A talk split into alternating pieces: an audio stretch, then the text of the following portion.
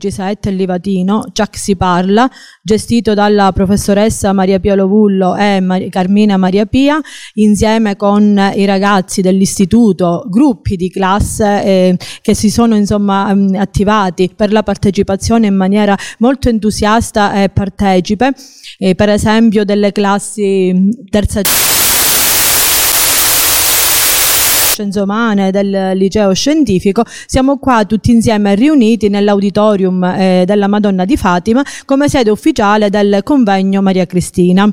Adesso giunti alla penultima lezione del progetto Già che si parla, vorremmo proprio eh, rendere partecipi i ragazzi eh, di mettere in pratica quanto da noi è stato espletato insieme eh, attraverso le eh, progettualità eh, messe in atto. Per cui siamo qui per aspettare alcuni associati del convegno convegno che saranno intervistati sulle differenze tra la radio di ieri e di oggi, la lingua di ieri e di oggi, la famiglia o la chiesa, la politica di ieri e di oggi, facendo appunto delle differenze tra i tempi antichi, appunto i tempi passati e quelli contemporanei, quando la tecnologia veramente sta eh, raggiungendo i vertici attraverso l'intelligenza artificiale. Adesso passo la parola alla collega Maria Pialovullo, eh, la quale darà il suo saluto. Prego. Eh, ciao a tutti, è emozionante portare a, anche un po' triste, portare a conclusione questa bellissima esperienza con questi fantastici ragazzi. Eh, sono dello scientifico prevalentemente ed è un piacere vedere un'attività STEM vissuta veramente eh, da tutti. Vi presento, vi faccio autopresentare i nostri speaker che già hanno testato nelle varie lezioni, negli vari incontri, eh, le potenzialità di un uh, podcast eh, con annessi e connessi, con creazione di grafiche, con creazione di testi, usando l'intelligenza artificiale in maniera attiva e non passiva eh, usando tutto ciò che la comunicazione moderna offre da eh, padroni e non da succubi. E adesso vi presento i veri protagonisti di questo progetto che si, i nostri speaker si autopresenteranno. Ecco qua vicino a me. Libore Varsone. Danilo Caramanno. Giovanni Punderello. Marco Vella. Mirko Spagnolo. Danilo Potti. Emanuele Minacori. Michele Greco, Calogero Falletta, Dario Iannello, Salvatore Alessi, Andrea, dai, Angelo Gammacurta, Andrea Urso, Greca Marco. Va bene. Eh, sono un, fantastici, ci facciamo un auto applauso perché abbiamo faticato tanto per capire come funzionava. Uno da, da, dal nostro mixer eh, che si chiama Rodcaster. Vai tecnico!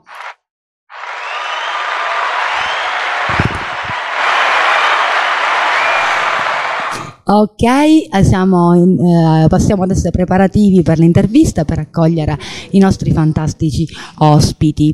Eh, a dopo. Madonna di Fatima e incontriamo la professoressa Aronica, professoressa Noto e professore Ciandrone. Diamo la parola alla presidente del convegno Maria Cristina. Va bene. Porgo ancora una volta i saluti datevi all'inizio, anche perché adesso ci conosciamo meglio uno per uno, anzi mi farebbe, mi farebbe piacere conoscervi anche per nome, oltre che di viso. Però prima ancora di iniziare io mm, ecco, vorrei semplicemente presentare il convegno che eh, mi onoro di, di presiedere. Eh, la cui presente professoressa Gina Noto è stata presidente anche lei del convegno Maria Cristina eh, da quando diciamo, è sorto a Ravanusa e l'ha diretto per ben un decennio. È un convegno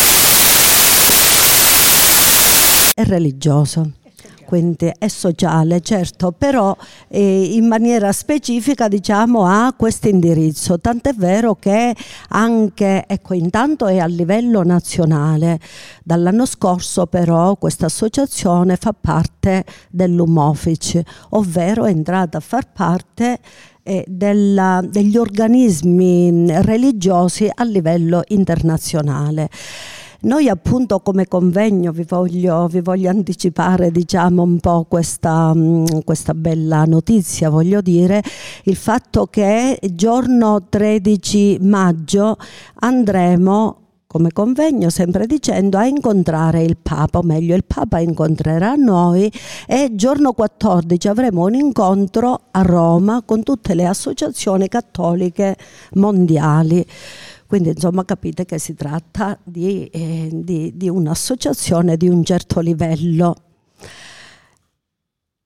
Tra gli obiettivi che si pone il convegno è quello di divulgare ovviamente la parola del Vangelo. Dicevamo, na, mm, insomma, eh, siamo in gran parte persone che provengono da quella che una volta si chiamava azione cattolica.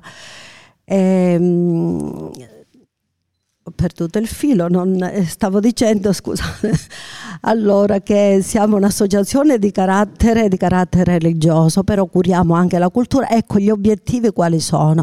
Quello di divulgare, diciamo, di diffondere la parola del Vangelo, di evangelizzare. Evangelizzare, non siamo sacerdotesse, non siamo sacerdoti, ma evangelizzare mediante l'operato, mediante quello che noi facciamo nella realtà che ci circonda per esempio quello di stare con voi, è anche questo un tipo di evangelizzazione perché la, la vita che ognuno di noi conduce ovviamente eh, la, la, la, manifesta eh, dà l'esempio diciamo, alle persone che eh, circondano.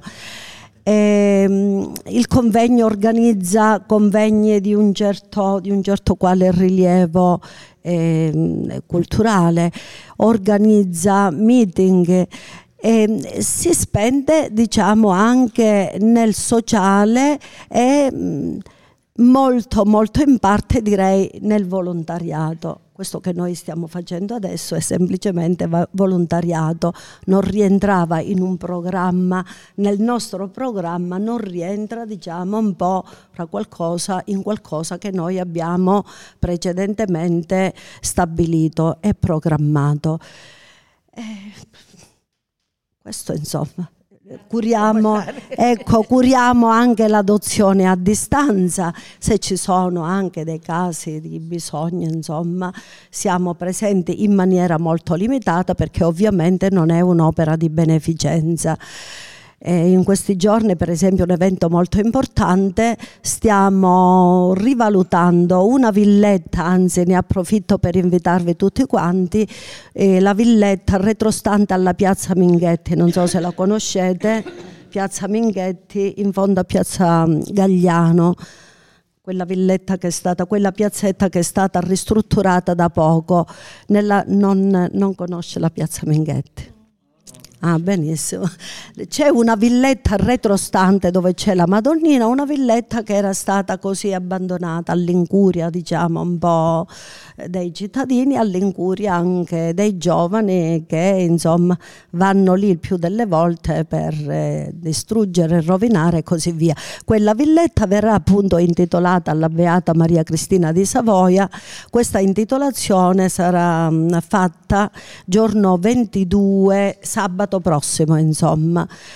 Ehm, L'obiettivo qual è? L'obiettivo è quello non solo di intitolare la villetta, ma dare l'input perché i cittadini rispettino, diciamo, anche i luoghi pubblici comuni. E questo è un altro obiettivo che si prefigge appunto il convegno. Bene, se ci sono delle domande, volete sapere qualcosa in proposito, se no passo la parola alla collega, dal momento che è stata una... Ah, ecco, sì. Volevo aggiungere che il convegno Maria Cristina, quando è nato, è nato innanzitutto perché è un'associazione prettamente femminile e nel 1993 le associazioni femminili non ce n'erano a Ravanusa, c'era nella Chiesa l'Azione Cattolica che era nata nel 1905, ma dopodiché associazioni voi sapete anche oggi ci sono i circoli maschili, oggi c'è anche un circolo femminile, ma nel 93 queste cose non esistevano. Quindi dare il via a un'associazione prettamente femminile e dire ci poniamo nella realtà e ci poniamo come una realtà concreta che vuole dare un contributo alle, un contributo alle donne e alla società ravanusana è stata una innovazione e una novità. Vi dico che quando l'abbiamo fondata non ci credevo questo nel giro di pochi anni morirà. Invece il mio decennio è stato veramente un'esperienza meravigliosa che poi è stata continuata dalle altre presidenti che, e sino ad oggi, come diceva la professoressa, faremo 30 anni. Volevo precisare una cosa che fa parte della nostra tradizione. Nei tempi antichi, quando nasceva un figlio, se aveva quattro figli maschi e avevano quattro figli, avevano tutti lo stesso nome. Non lo so se lo sapete quando nasceva gli si doveva mettere il nome del padre e il nome del nonno. Quindi nelle famiglie finiva che c'erano dieci calogeri, cinque salvatori. E infatti io sono una Gina Noto di un'altra Gina Noto, la cui differenza sta nel cognome di mio marito, che ho aggiunto termini, perché altrimenti succede confusione. Successo anche disguidi. Cioè, ah, ma questo articolo non era... Eh scusa, io mi firmo Gina Noto, termini. E così leviamo gli equivoci. Oggi avete tutti nomi fantasiosi, oppure anche se non sono fantasiosi, sono però nomi che non sempre rispettano i nonni. E questo fa parte anche delle tradizioni che sono scomparse ed è giusto che scompagano.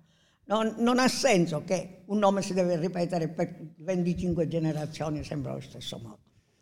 Comunque, andiamo, voglio poi precisare un'altra cosa. Io sono venuta qua più per ascoltare che per parlare. Perché? mi fa, mi fa piacere conoscervi. Io sono forse l'unica insegnante ancora vivente, vedete quando sono stagionata, l'unica insegnante vivente del vecchio sistema scolastico.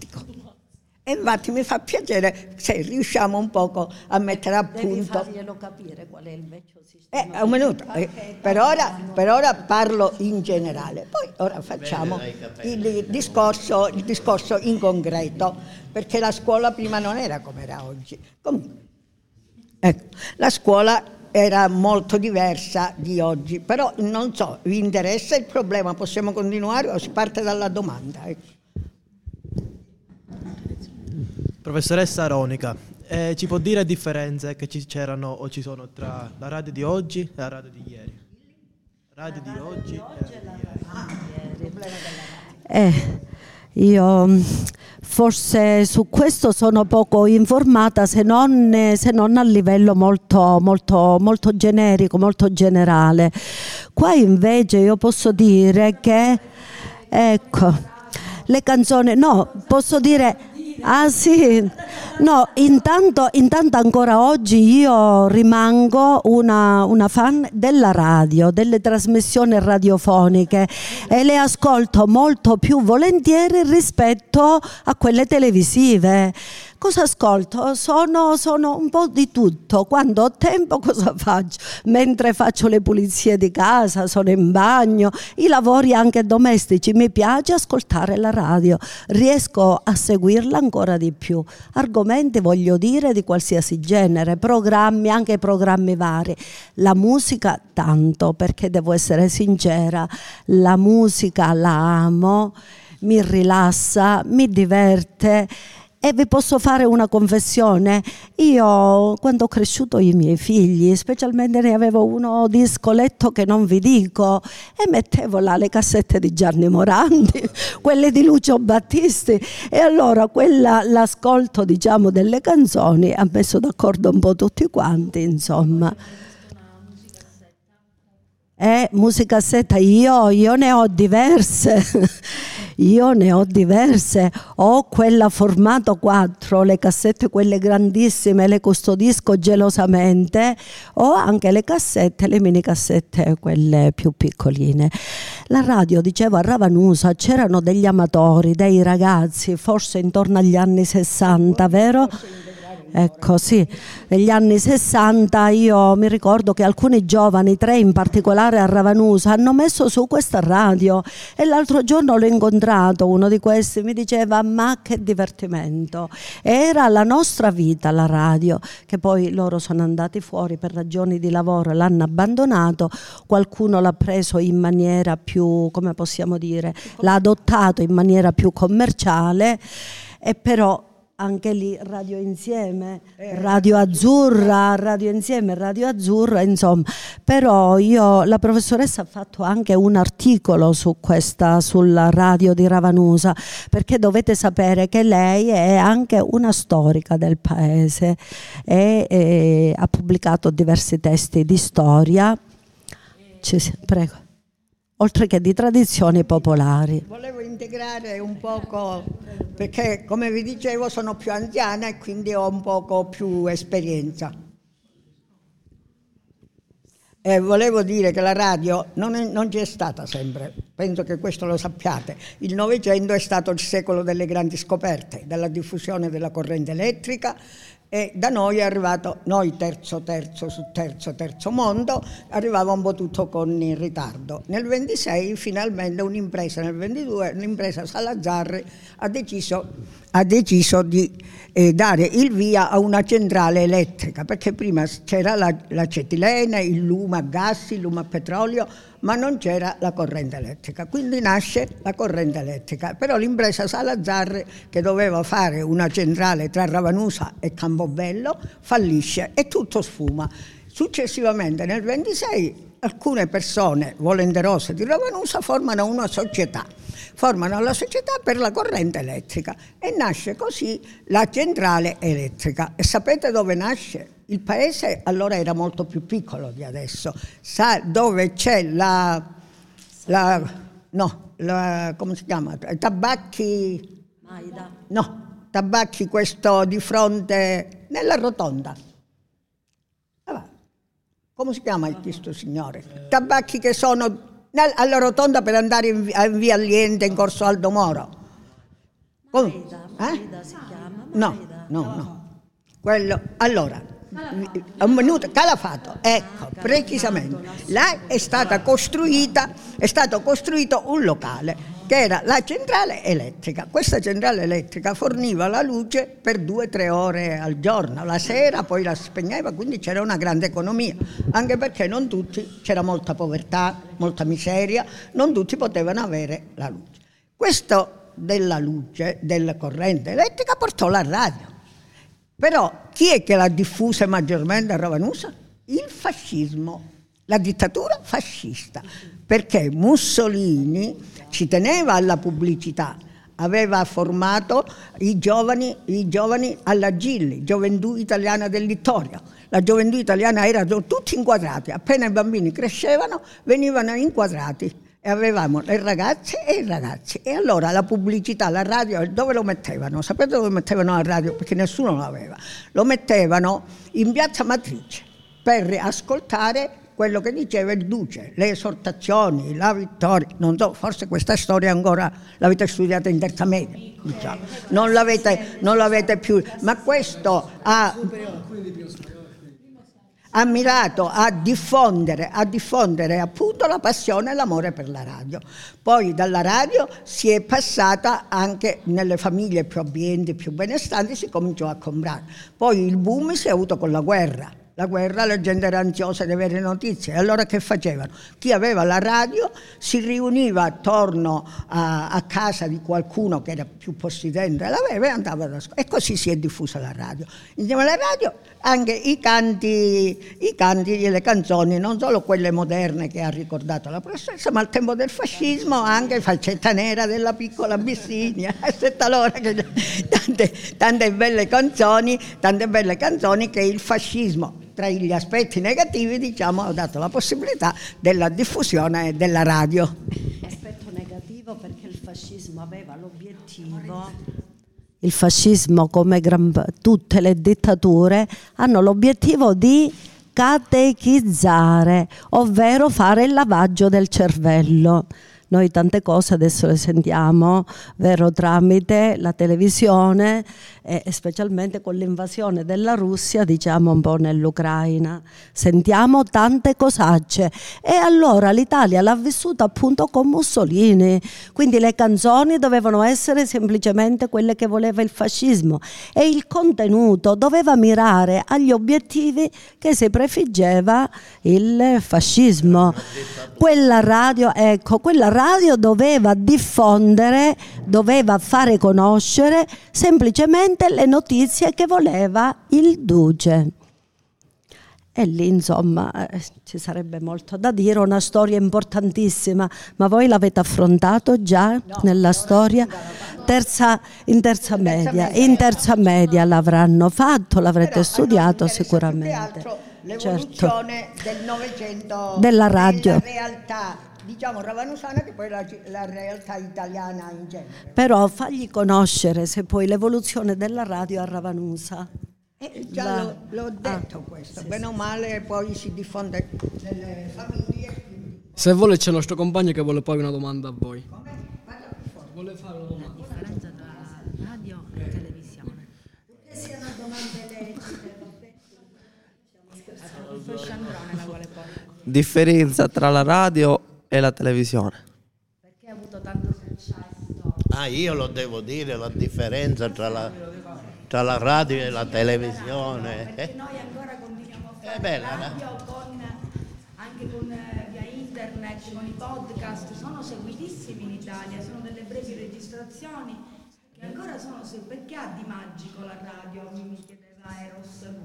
Perché? Che cosa ha di magico, magico, la radio? Ah, la radio. Eh, la radio ha di magico che eh, fa in modo che chi l'ascolta segua quello che, quello che si dice, insomma. Non è invadente perché non sono invadenti, perché, perché, siamo, perché siamo padroni di fare quello che vogliamo. Se non ci piace possiamo spegnere o cambiare canale, insomma, sia sia tele, con la televisione sia con il coso, con la radio, insomma. E adesso ognuno può e deve scegliere le cose che deve seguire, non, si deve, non, non siamo nella dittatura che bisogna diciamo ubbidire e ascoltare solo quelle cose che ci, che ci vengono date. Ai tempi c'era solo canale e adesso in democrazia c'è la possibilità di avere tanti canali e quindi tante voci. Quindi anche i giovani si devono abituare a questa pluralità. I giovani hanno la cultura dell'immagine, eh. velocissima. Eh. I social vivono di immagini bombardate, invece la radio dava quella lentezza, quel tempo, quella capacità di immaginare riempire quel vuoto perché non vedi certo. di crearlo con la mente. Per questo i podcast hanno ancora tantissimo successo, le web radio, sempre radio, cambia il canale ma sempre radio è a tutti gli effetti. Benissimo, grazie professor Sciandrone, il nostro speaker. Professore, cosa ne pensate della politica italiana oggi? Vuoi parlarne tu? No, parla. Eh, cosa devo dire? È un punto dolens. Personalmente sono, sono molto sfiduciata, diciamo, un po' maniera, della maniera con cui è stata condotta la politica negli ultimi anni e questo non dico solo a livello regionale ma a livello nazionale, probabilmente perché sono di vecchio stampo, perché per me la politica significa eh, avere, essere fedele e coerente con determinate idee, determinati principi, non dico persone, insomma, ma i principi, fedele a determinati programmi che possono anche variare, ma che si dovrebbero attenere, diciamo, a determinate direttive. E adesso, ahimè, non è più così.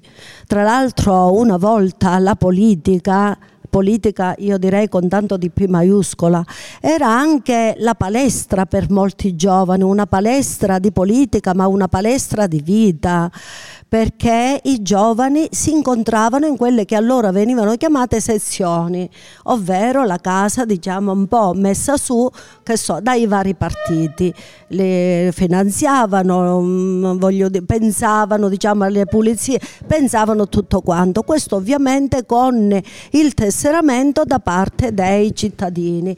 E c'erano allora tanti giovani, tanti ragazzi che seguivano che facevano politica, ma oltre a fare politica era anche un incontro sociale, era anche un incontro culturale, era anche incontro amichevole, pur nello scontro che c'era tra tra, partito, tra, l'ideologia politica di un partito e l'ideologia politica di un'altra e le piazze erano anche affollate, piene. Da questi giovani che uscendo dai vari partiti, dai vari circoli, si incontravano, continuavano a discutere e quindi voglio dire comunicavano anche eh, le loro idee, il loro pensiero Oggi non c'è più, a me sembra che noi cittadini dobbiamo quasi passivamente accettare quello che ci viene propinato. Tra l'altro non votiamo neanche i nostri, i nostri diretti rappresentanti. Forse qua mio marito vi può dire qualche cosa perché lui è stato assessore e ha fatto politica in prima persona. Io l'ho quasi subita, diciamo un po', negli anni del nostro fidanzamento, ma anche nei primi anni di matrimonio, perché allora la politica, diciamo, assorbiva parecchio le persone che ne erano interessate. Ma la qui presente professoressa Noto aveva il marito pure impegnato nella politica, ma allora forse tutti i cittadini, chi direttamente, chi indirettamente, tutti quanti facevano politica, anche le donne, credetemi, certo, tante volte nelle famiglie eh, insomma c'erano parecchi litigi perché, perché i vari componenti erano di partiti diversi, ci siamo. E allora passo la parola al professore Sciandrone.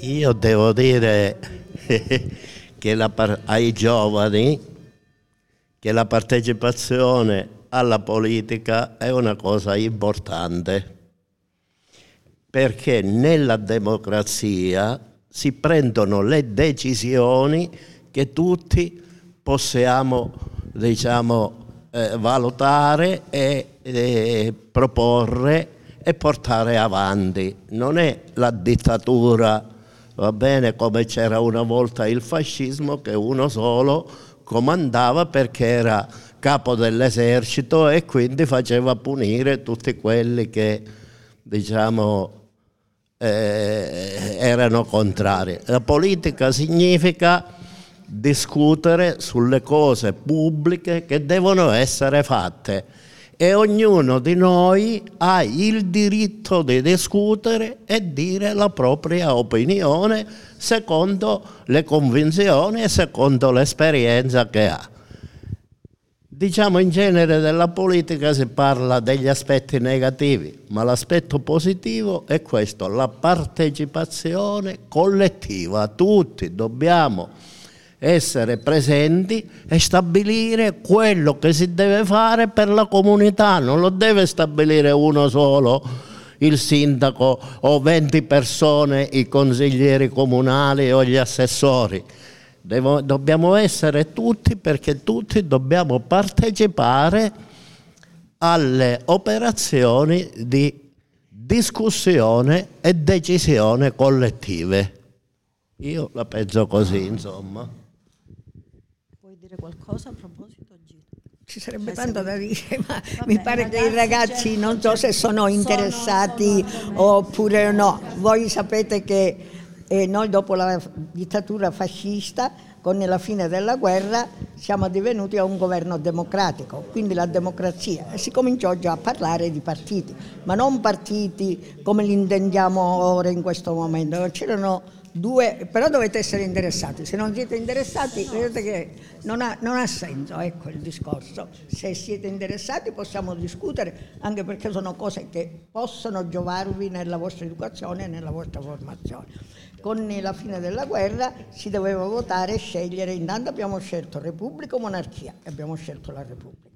Nel 1948 ci sono state le votazioni, ma c'erano delle scissioni nette. C'era la sinistra e la destra, avevano le idee chiare, cosa voleva la sinistra, cosa voleva la destra, perché voi dovete sapere, e queste cose a scuola media, terza media l'avete studiato, e qualche ricordino potete averlo, che la, eh, la seconda eh, guerra mondiale è stato un disastro, sono morti milioni e milioni di persone, Son, c'è stata la strage de, degli ebrei, c'è stata, possiamo dire, la distruzione totale dell'Europa, della Germania, dell'Italia, di tutti i paesi che, eh, che hanno partecipato alla guerra e c'è stata anche una scissione, perché c'erano due partiti che andavano avanti, il partito democratico e il partito, partito, comunista di Stalin, che è un po' diverso, come quello di oggi, diciamo, però nel tempo ha seguito un'evoluzione. E che cosa succede? Che si doveva scegliere. E noi italiani, mentre la Polonia col patto di Alta e con le conquiste, la, la Russia si era estesa in tutta l'Europa quasi, era arrivata a metà Germania, è arrivata a Berlino quindi si era impossessata della Polonia, dell'Ungheria, della Romania, dove prometteva libere votazioni, che invece non sono state libere votazioni perché ha imposto il regime comunista. L'Italia era tra quelle nel 1948 che doveva votare o andare col patto atlantico con l'America o andare col patto di Varsavia con la Russia. Fortunatamente, dico fortunatamente perché la storia ci ha dato ragione, e con l'impegno che ha avuto la Chiesa, mentre ora i preti se ne fregano della politica, sono un poco più lontani, diciamo, non voglio essere pesantuccia, non voglio essere anticlericale, però c'è più indifferenza, diciamo, come c'è più indifferenza per i cittadini perché stiamo troppo bene, perché ci preoccupiamo poco. Allora era questione di vita o di morte. L'America è stata furba perché ci ha aiutato con il piano Marshall, ha tolto la fame dal paese, togliendo la fame da tutto il paese intendo Europa, eh? perché la Germania si moriva di fame. Infatti partiva un aereo ogni cinque minuti da, dall'America per arrivare a Berlino, perché la gente moriva, moriva di fame, moriva di freddo. E così anche noi in Italia, e così anche nel sud. Tutta l'Italia Milano era completamente distrutta. E allora bisognava votare. La Chiesa ha lottato tanto, il piano Marshall ci ha aiutato, gli aiuti ci hanno aiutato, però obiettivamente siamo rimasti nel Parte Atlantico, poi abbiamo votato liberamente e abbiamo scelto la democrazia e non siamo finiti come i rumeni che emigrano, come la Romania, la Polonia, che si stanno risvegliando adesso, che sono passati e voi oggi penso seguite la radio, la televisione, quale situazione, quale realtà c'è.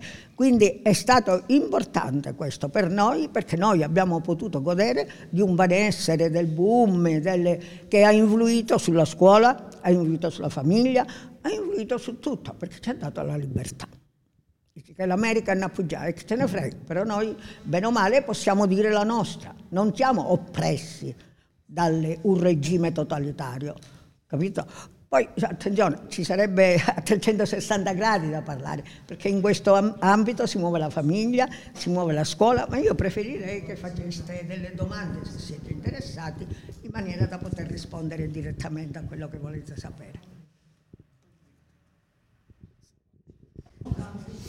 Professore Sanotto, invece vede differenze nell'ambito lavorativo tra ed oggi? Come? Differenze nell'ambito lavorativo tra ed oggi? Nell'ambito lavorativo? Anche scolastico. Scolastico, eh, scolastico, ecco, io ho detto che sono nata con la vecchia legge, la vecchia legge con la riforma gentile. La riforma gentile, eh, non so, parlo troppo forse? No, prego, no, prego. Io sono unica, ormai Lilla sono io, sono rimasta della riforma gentile. Della riforma gentile sono rimasta solo io. Eh. Meglio, è un grande pregio questo. Grazie. Eh? No, io veramente mi lamento sempre perché dico sono, nasce, sono nata troppo presto e mi lamento perché non posso usufruire di tanti vantaggi. Allora, ragazzi, ve ne do... No, no, no, no. Allora, quando pare sei un po' interessato. Ti spiego subito e poi ti dico pure com'è, la, com'è nato il liceo. Poi ti racconto pure questa, è una favoletta, non c'è niente di che, possiamo anche non registrarla. Eh, allora, la domanda precisa era? La, la differenza dall'ambito lavorativo. Ah, dalla scuola e quindi dall'ambito lavorativo. Bene, allora la scuola, la scuola con la riforma Gentile, Gentile era un filosofo, avete iniziato lo studio della filosofia, vabbè, ma no, no Gentile no, si fa in quinta. Ecco, era un filosofo idealista eh, però era anche un figlio del tempo, diciamo. L'Italia allora era considerata in tanti strati i servi della gleba, cioè a dire a povera gente che non contava niente, analfabeta, ignorante, più si scendeva più aumentava l'ignoranza.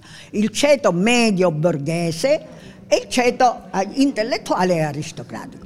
Gentile vedeva la scuola come scuola aristocratica, come scuola selettiva. Doveva studiare solo quelli che dovevano dirigere le sorti del paese politicamente oppure in, dal punto di vista aziendale, economico, industriale. Quindi era una scuola selettiva. Infatti, non vi parlo della riforma gentile che sarebbe troppo lunga. Infatti, dopo, alla quinta elementare, esame serio, per chi ci andava, eh? Andavano, parliamo poi di una scuola maschilista, le donne non erano ammesse alla scuola, fino alla quinta elementare, manco alla terza media. E allora, quinta elementare, bocciatura, chi non studiava, gente che ripeteva tanti anni, perché chi non ha la famiglia dietro le spalle, allora altro che scuola, andavano a fare i garzoni perché dovevano sopravvivere, e la povertà era tanta.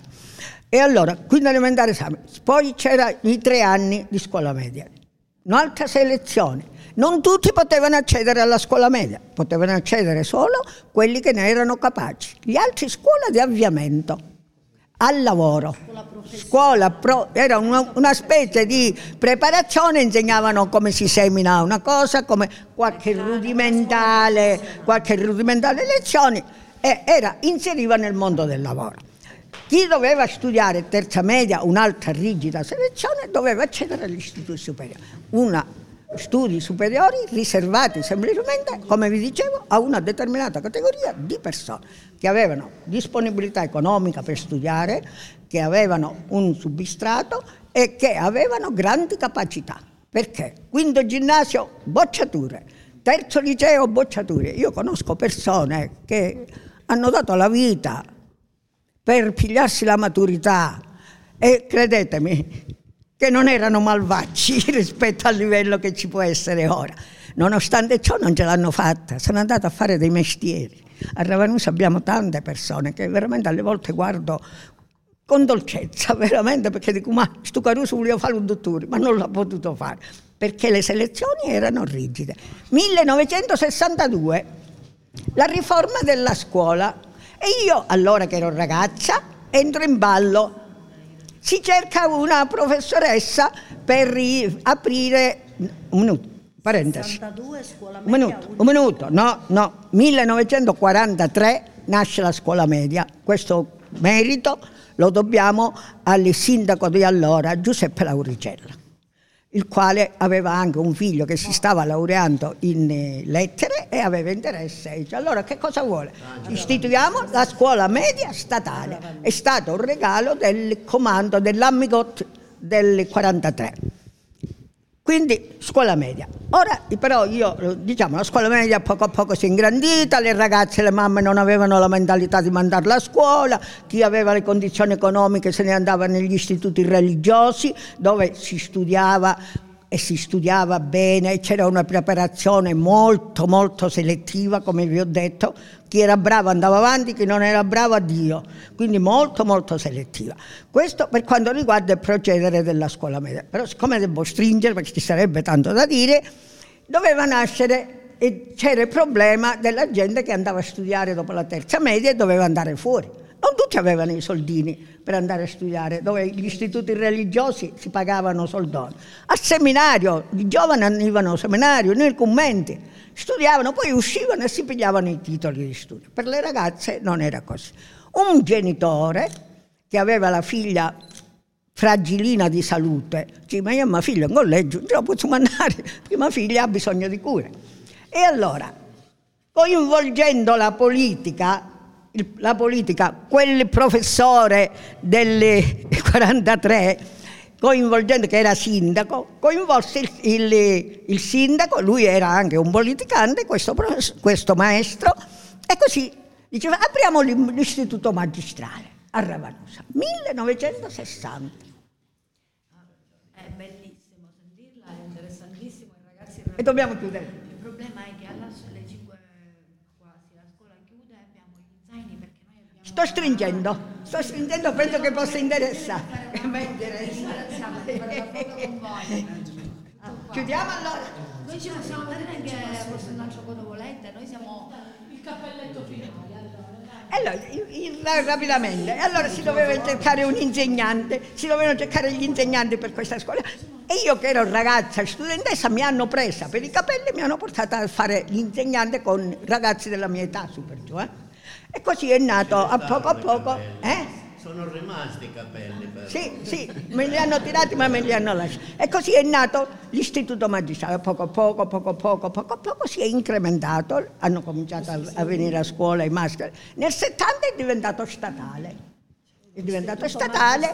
sarebbe l'istituto. Liceo è diventato, certo, che poi è diventato liceo pedagogico e oggi è liceo a tutti gli effetti.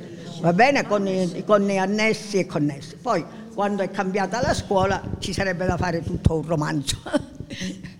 Va bene? Grazie, grazie, grazie infinite per l'opportunità di crescita formativa e culturale che avete donato alla nostra scuola, ai nostri ragazzi, per aver veramente completato dignitosamente eh, questo progetto Già che si parla che vede appunto il confronto tra l'antico e il moderno.